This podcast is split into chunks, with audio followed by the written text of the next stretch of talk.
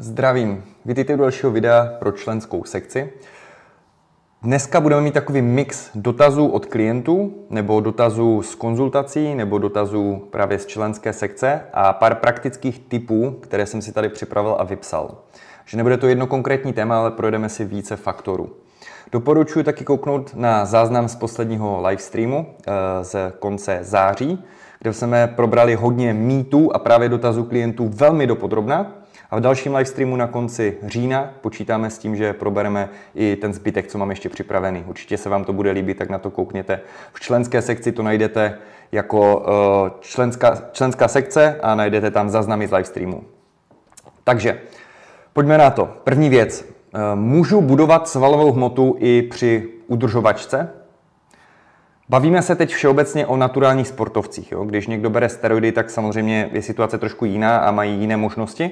Ale když se bavíme i o naturálním sportovci a bereme, že udržovačka znamená, že jí podobně kalorií, kolik spaluje, řekněme, že si ještě teoreticky rozloží dobře to jídlo tak, aby měl dobré předtréninkové jídlo, aby dal dobrý výkon, má kvalitní spánek, má dostatek bílkovin, cvičí velmi intenzivně a dokáže tedy v podstatě provozovat nebo aplikovat progresivní přetížení, dokáže zvyšovat to, kolik zvedne nebo kolik udělá sérií, kolik udělá opakování s danou váhou, jinými slovy, dokáže držet slušnou intenzitu a objem tréninku, tak teoreticky ano, může budovat svaly i v té udržovačce.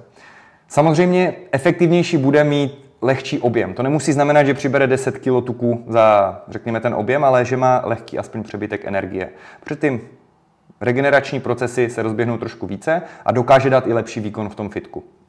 Samozřejmě záleží tady i na tom faktoru, kolik má ten člověk tělesného tuku. Jo, pokud samozřejmě většina naturálů dlouhodobě neudrží tělesný tuk třeba po 10%, ale jsou i takový, a pro ně bude mnohem těžší udržet vůbec na tom tělesném tuku tu svalovou hmotu, co mají, na tož vybudovat novou, když se bavíme o naturálech. A mimo jiné i tím, že mají mnohem nižší energetické hladiny, mají mnohem menší výkonnost a je těžké udržet ten objem tréninku, co vyžaduje to, aby udrželi i ty svaly, zvlášť to překonat a budovat. Když máte trošku více tělesného tuku a udržujete, je to trošku jiná situace. Takže záleží. Pro dost lidí bude efektivnější mít lehký objem, rozumný objem, prosím vás, takže občas naberete trošku tuku, tak si dejte nějakou mini dietu na dva týdny třeba, stáhněte trochu ty tuky a pokračujte. Nedoporučuji verzi typu přiberu co nejvíce tuku s tím a pak si budu říkat, jo, měl jsem objem, bylo to efektivní. No kámo, pokud to pak budeš muset v nějakém, do, v nějakém bodě zhodit, přibral si zbytečně moc tuku, protože do určitého bodu ti víc těch tuků, nebo to, že přibíráš více tuků týdně, měsíčně, nepřinese zase větší gains, tak potom záleží, jak uděláš tu dietu. Když budeš opravdu skvělý v té dietě a uděláš to perfektně dlouhodobě, udržíš tam perfektní objem tréninku, zase tu výkonnost, bílkoviny, je možné samozřejmě, že udržíš tu svalovou hmotu slušně, i když stáhneš ten tuk. A ten výsledek za, tu, za ten objem versus dieta na konci může být příznivý pro tebe. Ale spousta lidí potom nezvládá efektivně tu dietu, během té diety ztratí poměrně hodně svalů a na konci to, kolik po tom objemu i po té dietě zůstalo těch svalů, není úplně v jejich prospěch. Takže rozumný objem. Stejně tak není úplně efektivní dlouhodobě být na extrémně nízkém tělesném tuku a zároveň chtít vybudovat další svaly. Jo, um, samozřejmě je to rozhodnutí každého. Já jsem si sám zkoušel mít pod 8 až 10 tělesného tuku zhruba 16 a více měsíců když máte velmi dobrou praxu, praxi, jste schopni hýbat se svým programem i kolem těch tréninků a jste skutečně obezřetní v tom, co jíte, jde to. Ale není to snadné a rozhodně ta výkonnost nebude optimální, jako by byla, kdybyste to tolik nehrotili. Ale samozřejmě možné to je. Takže eh, máte si stopovat vlastně pauzy ve vaší dietě nebo při hubnutí, eh, pardon, při fitness tréninku. Takže když jste ve fitku a máte mezi sériemi pauzu, máte si ji přímo nějak stopovat nebo stanovit, Tohle je velmi individuální. I s klienty, s kterými cvičíme ve fitku, samozřejmě tohle určujeme podle mnoha faktorů. Já to na tom klientovi poznám. Jo? A vemte si, jestli máte klientku, která je profesionální basketbalová hráčka, má dva tréninky denně, občas tomu ještě mixne fitko, má skvělou fyzičku a i když jede poměrně intenzivně, ať samozřejmě lze polemizovat o tom, nakolik jede intenzivně, tak uh, stačí kratší pauzy, a podá pak velmi dobrý výkon. Má lepší schopnost zotavit se díky té lepší kardiovaskulární kondici a celkově trénovanosti. Takže ona bude mít jinou pauzu. Když přijde nováček, třeba který má nadváhu a pojede stejný trénink, i když třeba z méně sériemi, bude potřebovat větší pauzy, protože to třeba neudýchá. A nebo dá menší výkon. Takže to jsou dva extrémy, samozřejmě hodně faktorů mezi, jako třeba chcete jít super série a kruhový trénink, je tedy prioritou něco jako trénink. Jo, chci zvýšit sílu, třeba protože jsem MMA fighter, abych měl třeba lepší výbušnost při těch úderech a lepší sílu v práci na zemi, ale zároveň je mojí velkou prioritou fyzička, takže si třeba dám kruhový trénink nebo super série 3-4 cviky a držím tam, když už chodím k tomu do toho fitka, beru k tomu, k tomu MMA tréninku samozřejmě. A ano, zvyšuju i tu sílu, ale pořád držím důraz na tu fyzičku, takže mám kratší pauzy a někdy, když nejsem úplně zotavený, jdu i tak do dalších sérií.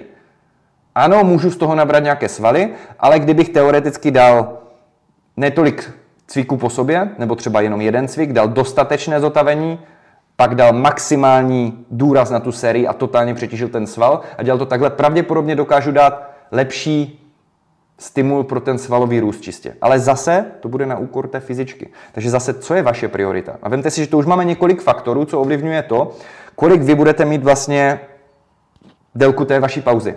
A, a pokud to chcete mít, řekněme, optimální. Takže je třeba si to nastavit individuálně, vyjasnit si tyto faktory a případně s vaším trenérem, když jste ve fitku, měl by být schopen to stanovit a poznat na vás, když s vámi cvičí. Já u klientů poznám, když je zbytečně moc dlouhá pauza, stejně tak poznám, i když byla moc krátká, vždycky vím, co jsou ty priority toho klienta a podle toho to optimalizuji. Když chcete nějak jednoduše laicky tohleto ošetřit, řekněme, že na další sérii beru teď, že cílem je, jsou svalové gains. Jo? Když bereme, že je cílem i fyzička, třeba vys příklad, příklad toho MMA, jak jsme si to pojmenovali, tak samozřejmě ty pauzy budete mít kratší a když budete zadýchaní, jdete do dalších sérií. A chcete udělat více sérií za trénink i na úkor toho, že nebudete maximálně zotavení. A tím se vlastně trénujete i za menšího přístupu kyslíku, že ty svaly dokážou dát lepší výkon. Ale když se bavíme čistě o tom, chci Martine větší svaly, tak jaké mám mít pauzy mezi sériemi? Tak když beru, že tam je cíl ta hypertrofie a síla, tak potom budu potřebovat takovou pauzu, že jsem nemám vysokou tepovku, mám klidnější dech, nejsem udýchaný a zároveň jsem psychicky zotavený. To je dost subjektivní a jsem ready na to dát maximální další výkon. Jinými slovy, kdyby ta další série byla, že se dáváte třeba soutěž s kamarádem, kdo zvedne více, tak do jisté míry, jak byste si dali pauzu? Dali byste si ještě delší pauzu, než teď, že už chcete jít? A to vám může něco povědět, že ta série je důležitá a chcete se soustředit hlavně na ten výkon, ne až tak na tu délku té pauzy. To bude zase samozřejmě individuální a každý z vás může mít jiné množství těch sekund nebo třeba desítek sekund eh, samozřejmě té pauzy mezi tím. A zase, pokud je vaší, vaším cílem silový trénink, to znamená zvedat to, kolik zvednete, a nejde vám jenom o svaly, ale o to, abyste zvedli příště co největší váhu a za měsíc co nejvíc posunuli na čince, tak budete mít delší pauzy a pojedete méně opakování. Když bude vaším cílem třeba jet kulturistický trénink, hlavně svalové gains, neřešíte tolik sílu, ale zároveň nechcete až tak na tu fyzičku, jak budete mít třeba, řekněme, střední pauzy. Jo, takhle to je třeba určit. A všimněte si, že nějaká poučka typu dej si 90 sekund pauzu je až příliš obecná na to, aby byla efektivní pro většinu lidí, nebo pro větší masu lidí, protože každý to má trošku jinak. Zase používejte selský rozum a racionální myšlení a určitě mm, budete efektivní, nebo aspoň efektivnější, než byste byli jinak. Ptala se klientka, můžu mít vlastně aktivnější den místo fitka, když vím, ty dneska nestihnu zajít do toho fitka, můžu si třeba dát více kroků? Můžeš. Můžeš, otázka je,